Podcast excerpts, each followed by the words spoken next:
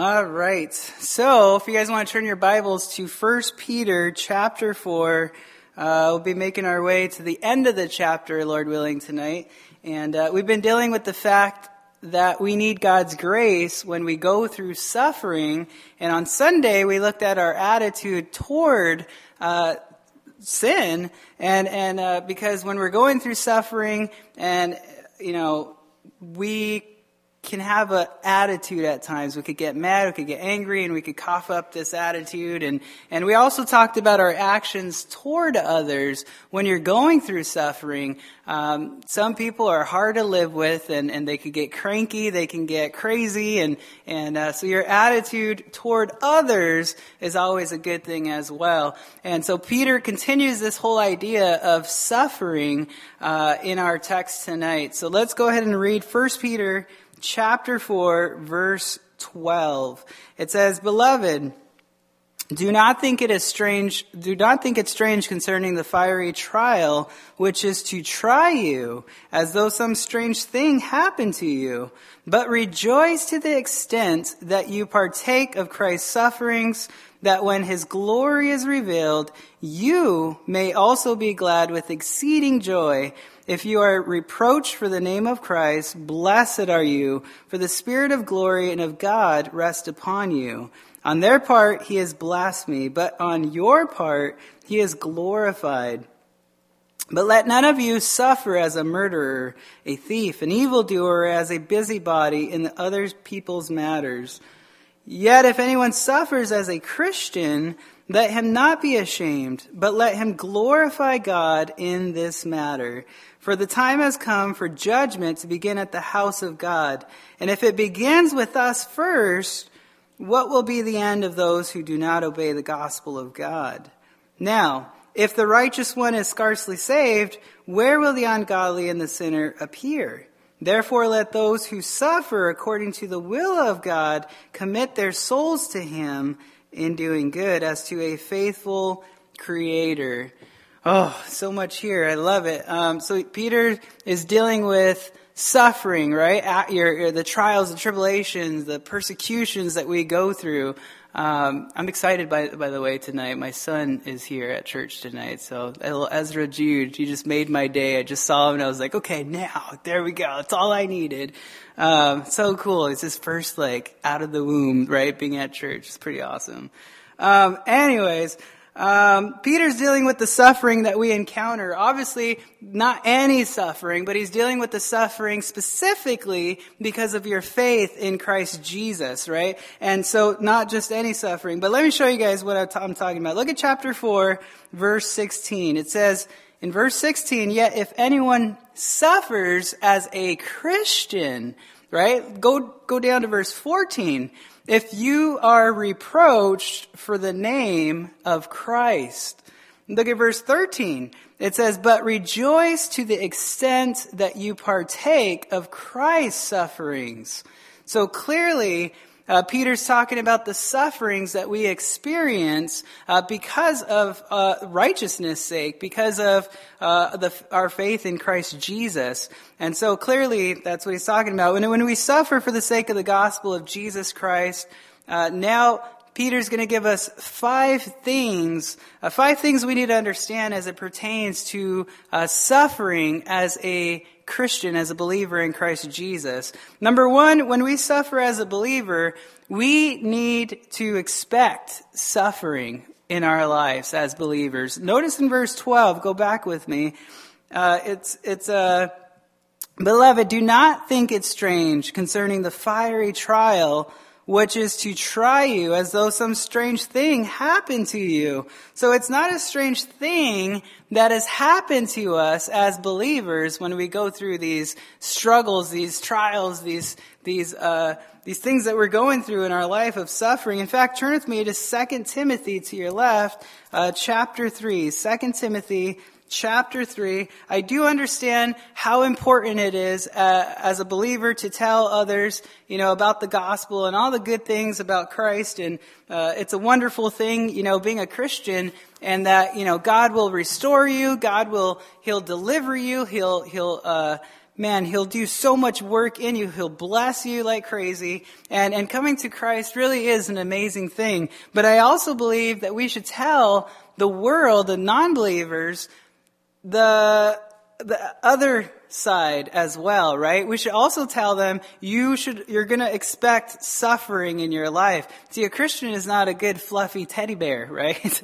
it doesn't have everything together. Christ has you together and He's got you, but because He has you, He has a different way of dealing with you. You're His, either or, either way you like it. But um, you're his as a believer, and and one way he wants to sharpen you and mature you and, and mend you and and do a, an amazing work with you is to break you. And by breaking you, it means by bringing you through some suffering and through some trials and through some persecution. In fact, uh, so we shouldn't, you know, uh, uh, show others uh, through the gospel that you know, it's a good thing. In fact, make it known that, you know, that it's not a strange thing if they're going to be persecuted for their faith in Christ Jesus. Jesus said in John 16, 33, he said, in the world you will have tribulation, right? So it's a promise from God Almighty. And if I was enlisting you guys in the military, I would make sure that you understand, hey, you're going to expect hardships. You're going to expect some retaliation. You're going to expect some resistance. There's going to be bullets coming your way, right? So everybody who's enlisted in the military, they should understand you're going to war, right? There's a, there's a chance if we go to war, you're going. And, and this is what you're called for. And so it's the same thing as a believer. The moment you gave your life to Christ, you were enlisted into a war zone, right? At that moment. But you also been equipped and prepared at that moment. It doesn't take 15 years of, oh, you, now you gotta read this book and read this book and do this and do that. Nope. It's by God's grace at that moment, He's already equipped you. If His Holy Spirit's within you, the same Holy Spirit is the same, uh, the, the, the same God who equipped David with Goliath, the same God who spoke the world into existence, right? And, and, uh, so it's pretty amazing. So, 1 Thessalonians 3 3 even says that we are appointed to this.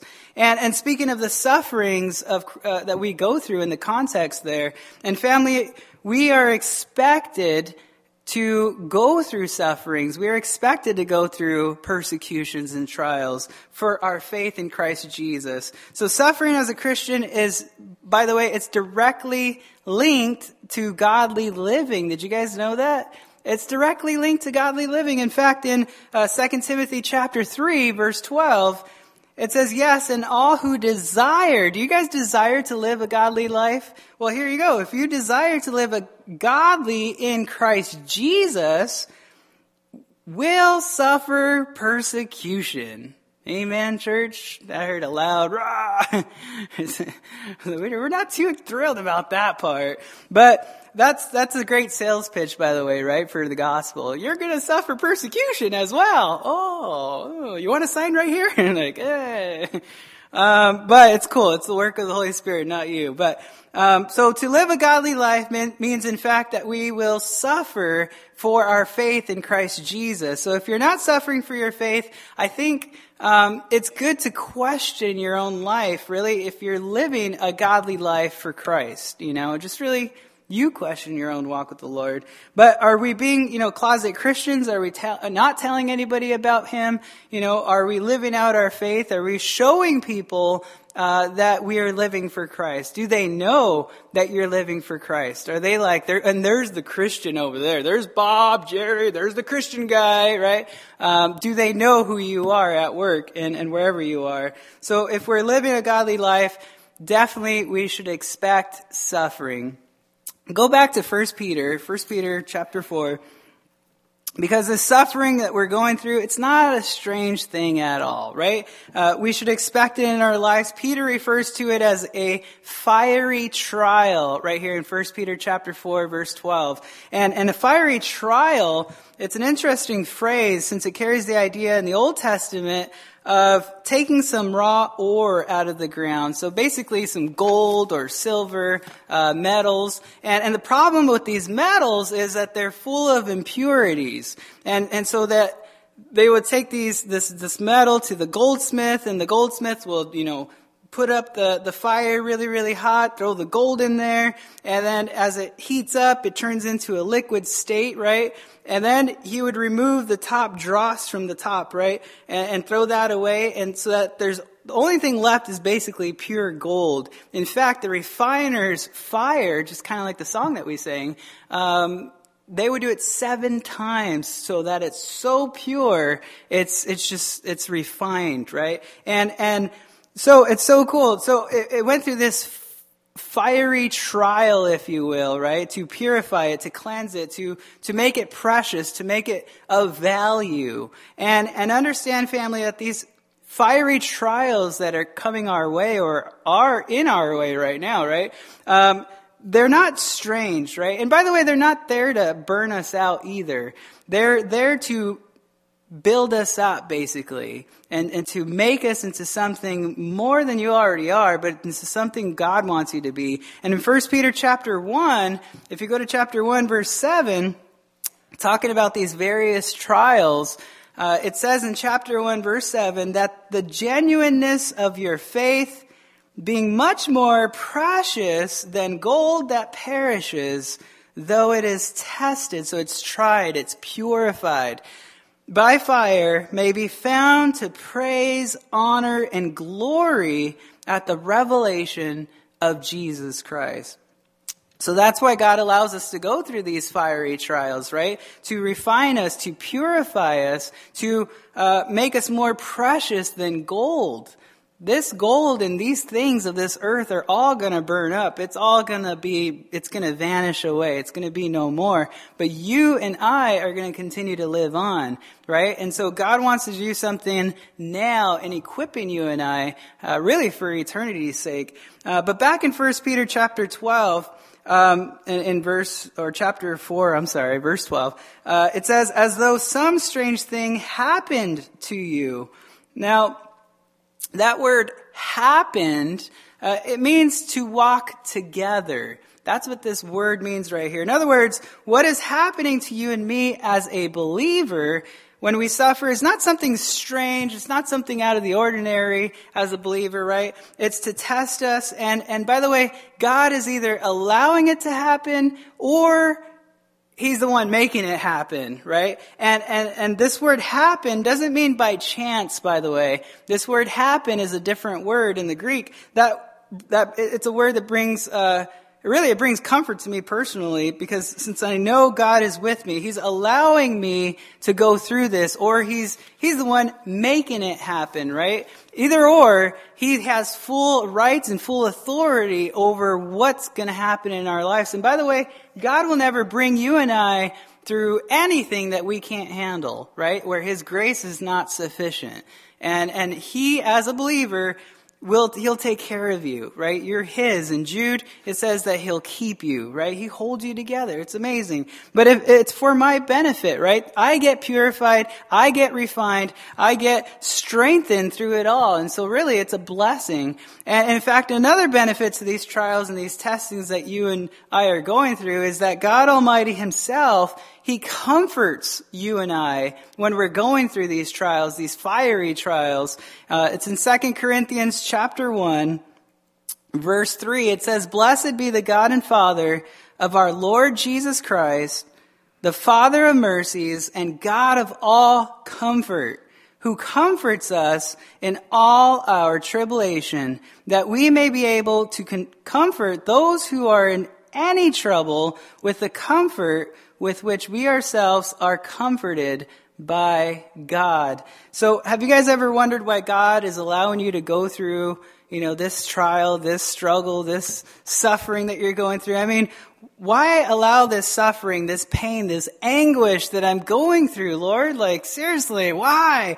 And, and, it's not to burn you out, it's to build you up, it's to encourage you. In fact, so that you can now go and encourage other believers in Christ, right? And, and I always wonder myself when I was going through stuff in my past, I was always like, seriously? What, what is this? Who's going to go through this that I'm going to bring comfort to? And what do you know? There's somebody crying over there and I'm like, oh, that was meant for me, right? And I could go and now I can say, I could sympathize truly and be like, man, you know, I don't want to talk about myself while you're going through all this, but I've been there and, and I, I know exactly what you're going through. And, does, and that really does bring comfort. Now it's not like someone trying to comfort you like, now, now, it'll be alright. Stop crying. And you're like, you know what I'm going through, right?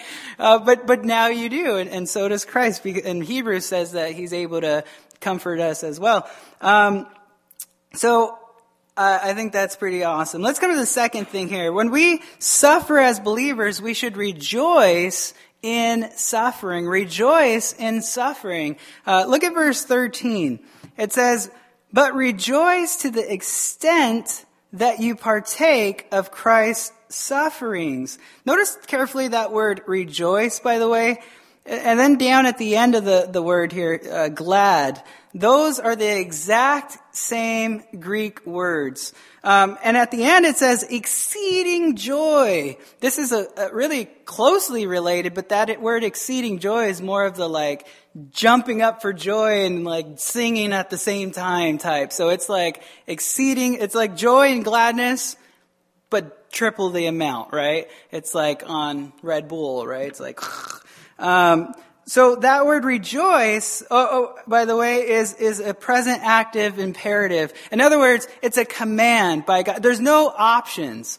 God is commanding us to what? To rejoice. And get the picture. When we're suffering as a believer uh, and we're going through all this stuff, we're commanded by God to continually, repetitively rejoice with exceeding gladness, right? To re- rejoice with joy in the midst of our suffering, in the midst of our trials that we're going through uh, as believers. And, and if you don't believe me, by the way, turn turn with me to 1 Peter. Um, go to chapter one. 1 Peter chapter one. In fact, go to verse six. It says, Peter says, "In this you greatly rejoice." Though now for a little while, if need be, you have been grieved by various trials. In fact, James chapter 1 verse 2 says, Brethren, count it all joy when you go through uh, and fall into various trials. Very interesting. So we're to rejoice when we go through sufferings for the Lord's sake, for His name's sake. Amen? Guys with me so far? Is it too fast? Should I slow down? Should we just pray in between each one? Are we good?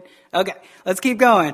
Uh, so, so why, why are why are we to rejoice in the midst of our suffering, in the midst of our pain, our anguish, our hardships, the things that we're going through? I mean, to stop and pray and rejoice, and and really, that sounds like a crazy person, right? Well, Peter gives us five reasons why we should rejoice in the midst of the sufferings that we're going through because of our faith in Christ Jesus, because we love Jesus. Number one, it's because we are partakers of Christ's sufferings. Notice in verse 13, it says, but rejoice to the extent that you partake of Christ's sufferings. Interesting. What, what does that mean? We are partakers of the same sufferings of Christ? You know, obviously not to the same extent, obviously, right? Because Christ went to the cross and everything that he went through, but in the fact that Jesus suffered for righteousness' sake, right? That you suffer for righteousness' sake as well. And so rejoice that you're going through the same type of suffering. And he suffered unjustly. He suffered, uh, for righteousness unjustly, and we become partakers of the same suffering as well, since we suffer uh, for the same thing unjustly, for righteousness' sake, right? For our faith in Christ Jesus. And, and remember in Acts chapter 5, there's Peter and the disciples, and what are they doing? That's the, uh, I think it's the day after Pentecost, and um, they're giving the gospel, right? They're in town, there's all the people, and they're presenting the gospel to everybody, and, and they ended up getting thrown in prison. An angel breaks them out, right? And that a night, and then the next day, what are they doing? They're back in the same place, and they're proclaiming the gospel of Jesus Christ again.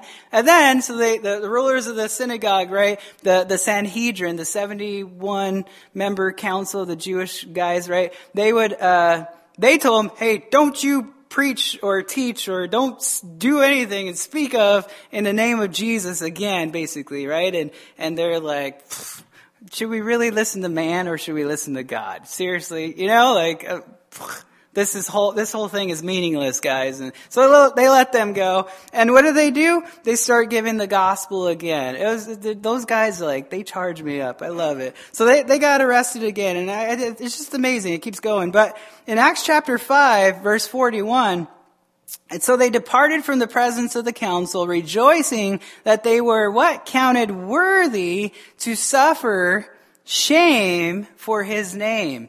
They counted it worthy that they were able to go through the same sufferings as Christ for his name's sake. And family, when we suffer for our faith in Jesus Christ, we are then partakers of the same suffering uh, with Jesus Christ. So what a great reason, right?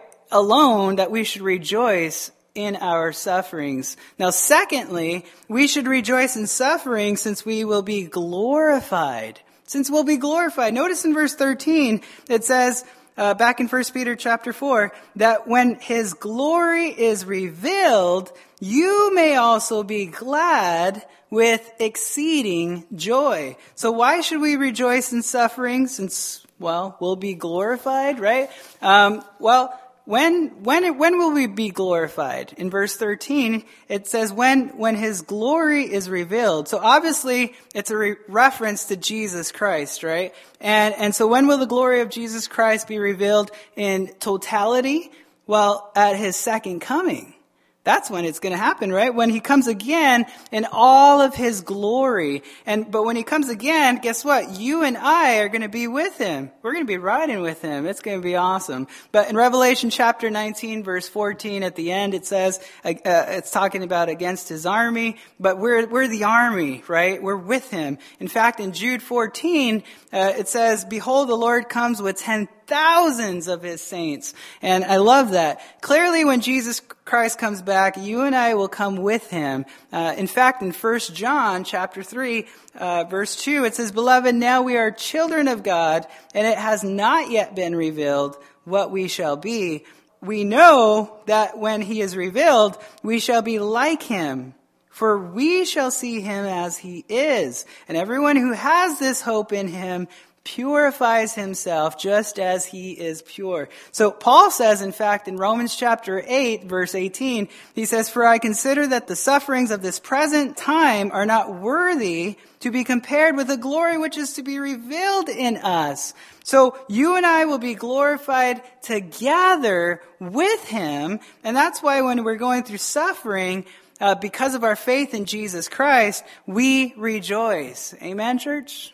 Man. And so let's come to the third thing here. We, re- we should rejoice because, well, we're blessed. In fact, notice in verse 14, it says, if you are reproached, so if you're insulted, if you're persecuted, if you're suffering, right, for, for the name of Christ, uh, for the name of Christ, for our faith, right, for our, for the sake of righteousness, blessed are you. Wow.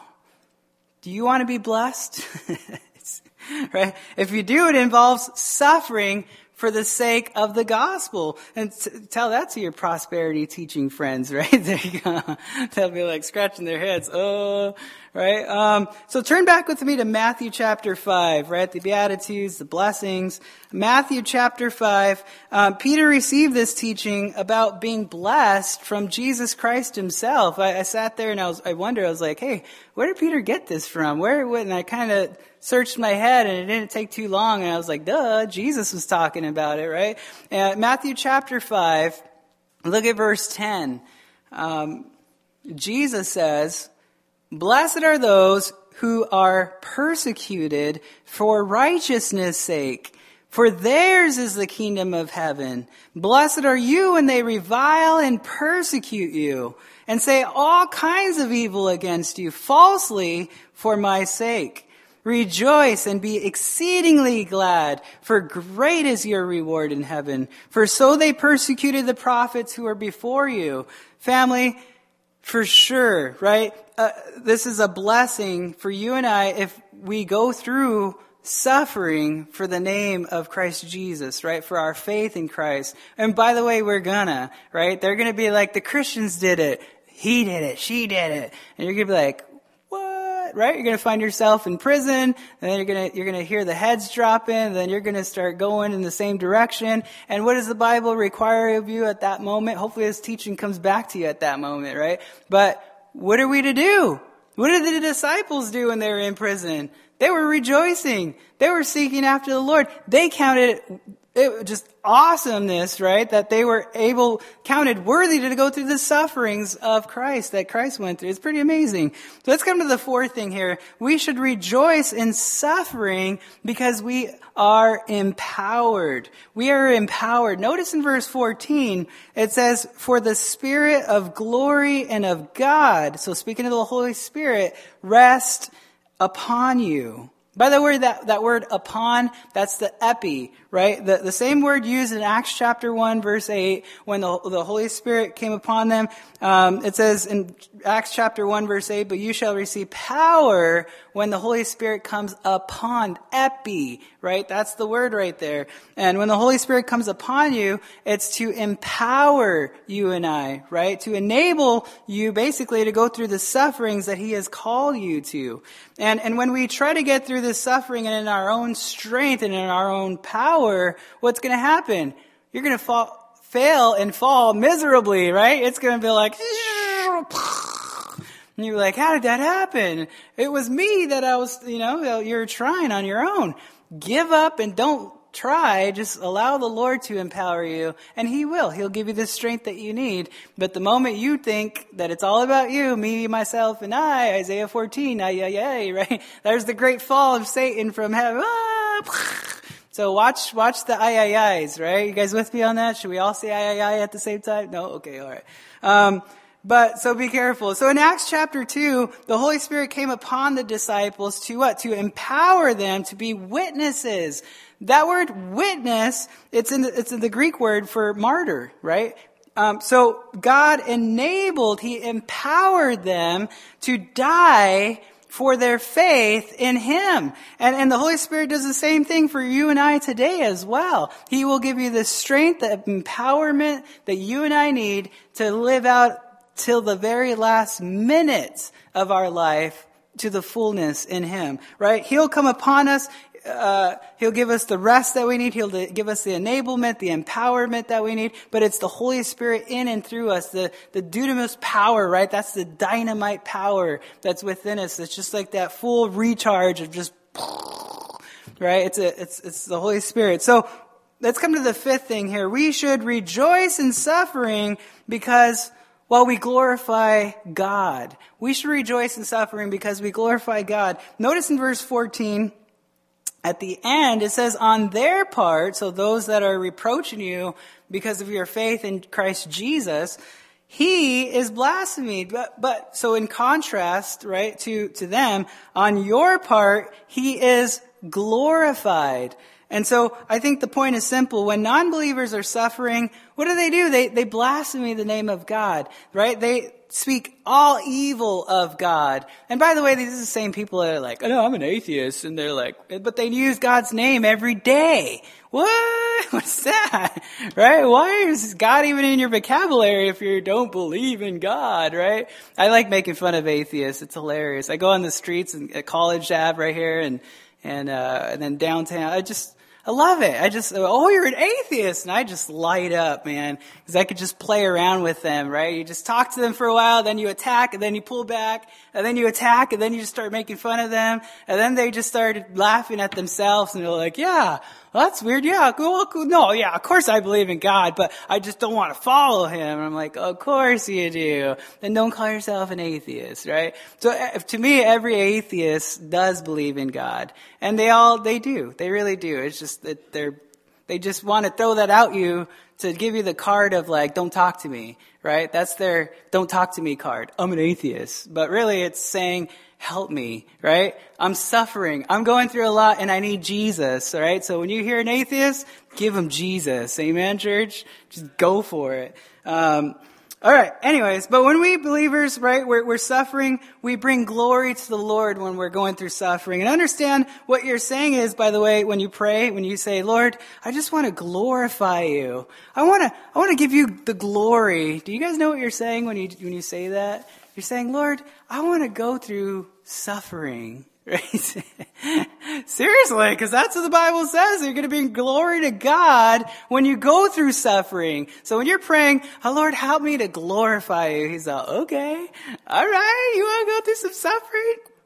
Heat it up, right? There it is. So God is glorified when you and I suffer for righteousness sake, right? And therefore we don't shake our fist at the Lord and say, why God? Why me? Right? After all, I've given you, I've given you my life and, and here's how you repay me for all this, right? I surrendered everything and then now I'm going through all this. Everything just fell apart just because I gave my life to you, right? And why am I experiencing all these trials and these sufferings and these afflictions and these hardships, right? Why, why, why, why, right, right? Uh, and I can see God looking down and be like, why not?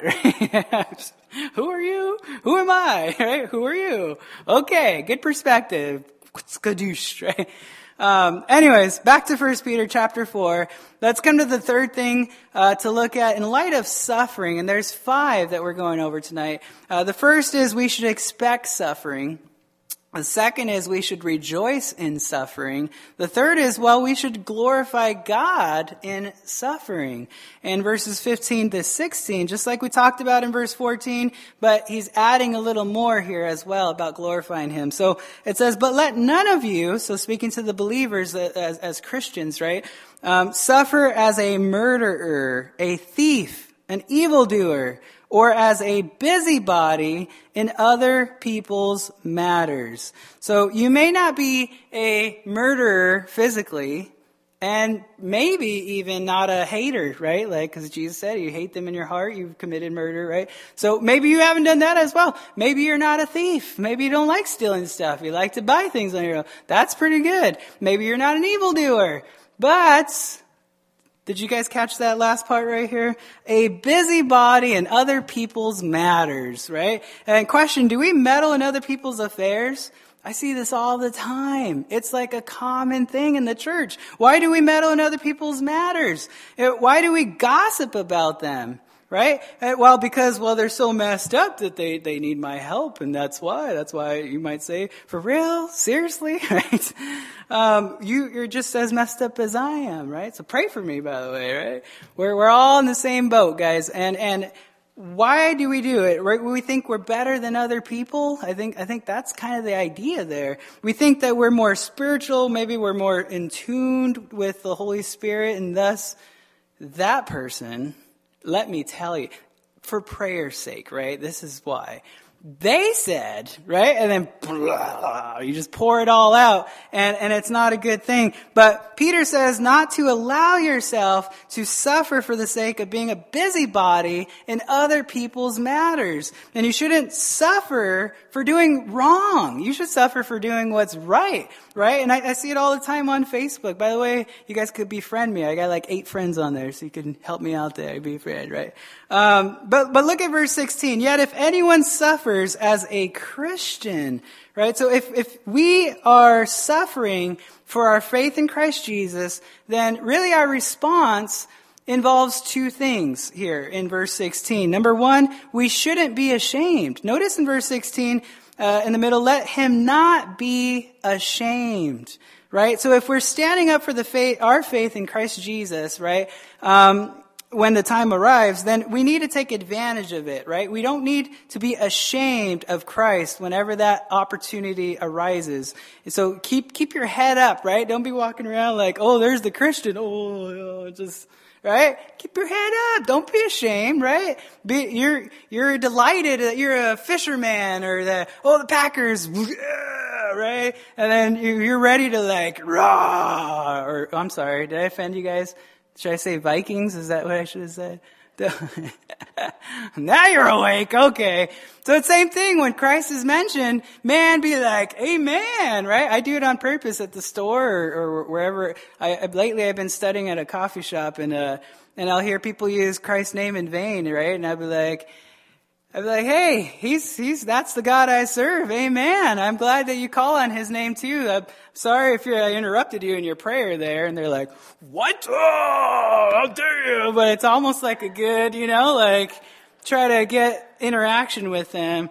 But anyways, Um, it says, so uh, if we're, so we gotta stand up for the Lord, right? And I picture Peter writing this, by the way, from his own experience. I, I think, I kind of picture when you're reading this, you're like, dude, this is heavy stuff. Like, why, why write this to the persecuted believers? They're going through a lot of stuff. Why don't you write something nice to them? And, you know, why, why equip them and prepare them in the, in the, the area of suffering? But in Matthew 16, you guys remember Peter, he went through it himself. In fact, I think he's writing this in tears to you and I, and I I think he doesn't want you and I to experience the same thing that he experienced. He denied Christ three times before the rooster crowed. And even though prior to that, he said, uh, not, not so, Lord, with me. Uh-uh. If everyone, everyone else, they're gonna leave you. And they'll, you know, all, all, the disciples are like, really, Peter? Seriously, dude? Right? But he's like, but I'll never leave you. Right? And, and then boom, he denies Christ three times. And so I can't, I can see Peter not wanting you and I to go through the same thing that he went through. And Paul said, by the way, in Romans 1, 16, you guys probably memorize this, for I am not ashamed of the gospel of Christ, for it is better, uh, uh I'm sorry, it is the power of God to salvation for everyone who believes, for the Jew first and also for the Greek. Uh, Paul told Timothy in 2 Timothy chapter 1 verse 8, he said, Therefore do not be ashamed of the testimony of our Lord, nor of me his prisoner, but share with me in the sufferings, there's our key word for tonight, for the gospel according to the power of God. That verse is powerful. That about sums up our whole study, by the way. Um, in 2 Timothy 1.12, it says, For this reason I also suffer these things, nevertheless I am not ashamed. For I know whom I have believed, and I am persuaded that he is able to keep what I have committed to him until that day. And, and in fact, Jesus said in Mark chapter 8, verse 38, he says, For whoever is ashamed of me and my words in, in this adulterous and sinful generation, of him, the Son of Man also will be ashamed when he comes in the glory of his Father with the holy angels. Whoa, right? That kind of slows you down a little bit. The, the words of Christ, the red letters are, they're, they're, they're, they're a killer for sure. But are, are you ashamed of Christ or are you boldly proclaiming the name of Christ, right? That really question your own heart and see where you are and see where you stand with the Lord and, and where do you want to stand, right? In the end, you're going to stand before the Lord whether you like it or not, and, and that's a scary place to be in. So let's go to the second thing. Our response involved two things. Number one, we should not be ashamed. Number two, we should glorify God. Notice the end of verse 16. It says, but let him glorify God in this matter. So we just seen in verse 14 that if we suffer for righteousness, God is glorified in our suffering. But now, now we see here in verse 16, but now we need uh, to glorify God through our suffering. And, and I think there's a difference. Yes, when we suffer for righteousness, yes, it brings God the glory. But when we suffer for the sake of righteousness, now we have an opportunity to basically bring glory to God. And, and speaking of our hearts, right? And, and now we, we have the option, we have a choice in the matter. And how is that possible? How can we do, well, we can glorify God in many ways, right? But one way is to really not whine and not cry about it and, and, and by not being an Eeyore, right, and moan and groan and, and, and going through it all, right, and look at my suffering and look what I'm going through and look at me, right, and you tell the whole world in detail on social media and for the whole world to see that you get to suffer for Christ. How cool is, it? look at me, everybody, check this. That's your trophy, by the way, right? That's your reward. We have a tendency of, of thinking that it's all about us and Uh, when, when we got to put our own hearts in the check mode, right? But it's not about us. The, the reason I'm going through this is for Christ. It's not for me, little old me, right? Little poor me. What did I do to deserve this, right?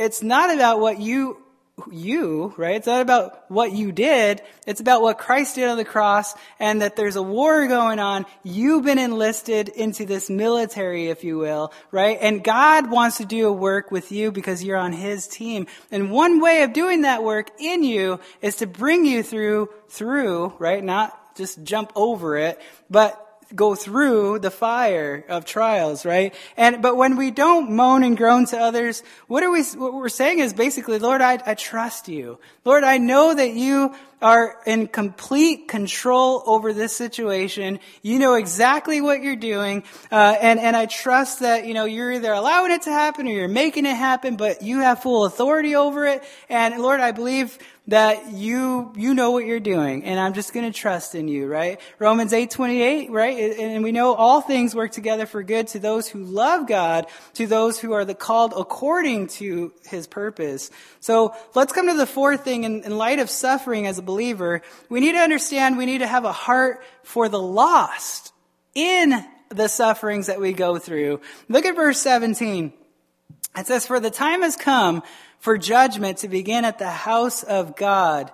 Uh, by the way, this is clearly a reference, this, this uh, uh, house of God, uh, to the church, right, of God. So you and I, as believers, uh, believers will be judged, right? And so 2 Corinthians chapter 5 verse 10, we know that we're going to stand before the Lord and, and, uh, before the Bema seat of Christ, right? And according to 1 Corinthians chapter 3 verse 13, we understand, uh, that each one's work will be come clear, for the day will declare it, because it will be revealed by fire, and the fire will test each one's work of what sort it is. So speaking of that same type of wording there in First Peter chapter 4 verse 12, that fiery trial. Uh, so God's judgment starts in His house, right? But understand it's to what? To purify us. His judgment is to cleanse us as His church, as His bride in that sense. So His judgment, by the way, is not to condemn us. We know that in Romans chapter 8, right? And, and verse 1. Therefore, there's therefore the no now no condemnation to those who are in Christ Jesus who do not walk according to the flesh, but according to the Spirit. So his judgment is not to condemn us to eternal separation from him, right? But because we're born again, we're in his spirit. We walk in the spirit. We choose every day to do good according to his will and his word, or we have the option to do whatever we want in our own flesh and our own heart's desire. And our hearts are desperately wicked, right? Who can know it, the Bible says. And so his judgment toward us involves fiery trials, which is to what? Try us, to purify us, to cleanse us, to make us of value, basically, like the refiner's fire with gold, right? But it's to the church corporately, and it's also to the, to us as the church individually as well. And so it says right here, and it, if it begins with us first, so indeed it does start with us, right? What will be the end of those who do not obey the gospel of God? So those people will be eternally separated by God, right? And then Peter drives the point home by quoting Proverbs chapter 11 here. Uh, look at verse 18. It says, Now if the righteous one is scarcely saved, where will the ungodly and the sinner appear? So the righteous one speaks of you and I who are saved, who are born again. And, and how are we saved? Well, we're scarcely saved. It's This is interesting word right here. We're barely saved. And, and the reason we are saved is by the grace of God. We all know Ephesians 2, 8, and 9, right? For by grace you have been saved through faith and that not of yourselves, right? It is the gift of God, um, not of works, lest anyone should boast, right? You're not going to get to heaven and be like, how'd you get here? Well, it's because it's me. I'm Mr. Wonderful. Look at me. No, it's not about you and about your works. It's about Christ and His grace. And Romans 3.24, being justified freely by His grace through the redemption that is in Christ Jesus. So we we didn't barely make it because of our works or because of how wonderful we are. We barely made it in a sense because of His grace. If He didn't show His grace, we would not make it, is basically what it's saying right here. We're, we're, scarcely saved. So look at the end of verse 18. Where will the ungodly and the sinner appear? So it's a similar question to the end there of verse 17. Uh, what will the end of those who do not obey the gospel of God is what it says there at the end of verse 17. The answer is simple. They'll appear separated by God. And the, the end of, uh, for them is, it's hell. it's eternal separation. And, and I think the contrast to those who do believe and to those who don't believe is important for us from really a, uh, practical standpoint, right? As we see this, both of these guys, right? Well, you you see when we we suffer trials and tribulation and persecution, and we go through all of that kind of stuff, in our lives as believers, what do we do? Well, we rejoice, right? And, and you, you have a future, you have a glory, you have a hope. Your hope is in Christ, in the expectation of His coming, right? Or us going to Him. So we have a hope, we have an expectation. But for a non-believer, when they suffer, guess what? They don't rejoice. In fact, they're blaspheming the name of God and, and they have no hope. They are, uh, in desperate need of a Savior, but they choose not to follow the Savior. So when we suffer, sometimes we lose sight of non-believers and their eternal standpoint, where they're going to be. Where they're going to be eternally separated by God. And we're to have a heart for the lost in the midst of our suffering, we need to remember, we need to just step back and get a bigger picture of, it's almost like get back in the ball game, right? You're playing baseball and the baseball hits you in the leg and you're like, ah, oh, me, myself, and I, right? And then it's almost like the coach being like, we're playing baseball. You ready to play? You ready to get back in the game? And you're like, oh yeah, right? So it's like get to get the game face back on and remember your purpose here in life is to what? You're to proclaim the, the good news, the great commission. We're here for a reason, guys, and we're here to do it well. But it's not us that are doing it well. It's allowing him to do his job because only he can do it well. Amen. So, so we back up, but we get back in the game there. So let's uh, end with this uh, in verse 19. The fifth thing uh, that we're talking about in suffering is it involves doing good in suffering. Doing good in suffering, that's the last thing you want to think about, right? When you are suffering. But uh, look at verse 19. It says, uh, where am I at? Um, it says, Therefore let those who suffer according to the will of God commit their souls to Him in doing good. And, and as a faithful creator, see, when we suffer, we realize that God is, He's faithful right? God is faithful even when we are faithless, the Bible says. And so when the whole point of knowing this is uh, we should do good. It's pretty simple, right? So what does that mean to do good? Well, number one, it, inv- it involves the will of God. Notice in verse 19 right here, therefore let those who suffer according to what? The will of God. So if you want to be in God's will, then expect suffering, expect persecution in your life to happen. And when you realize the suffering is by God, then what do you do? Well, you choose to do what is the right thing in your life in the midst of that suffering that you're going through. What do you mean? I, so I can't shoot him? No. you do the right thing, right? Um, you rejoice in it, by the way. So you don't just do what's right. You also rejoice in Christ, knowing who Christ is, right? And what he's doing. But secondly, it involves Look at verse 19, trusting in God. Commit their souls to Him in doing good as to a faithful Creator. That word commit, it's a banking term.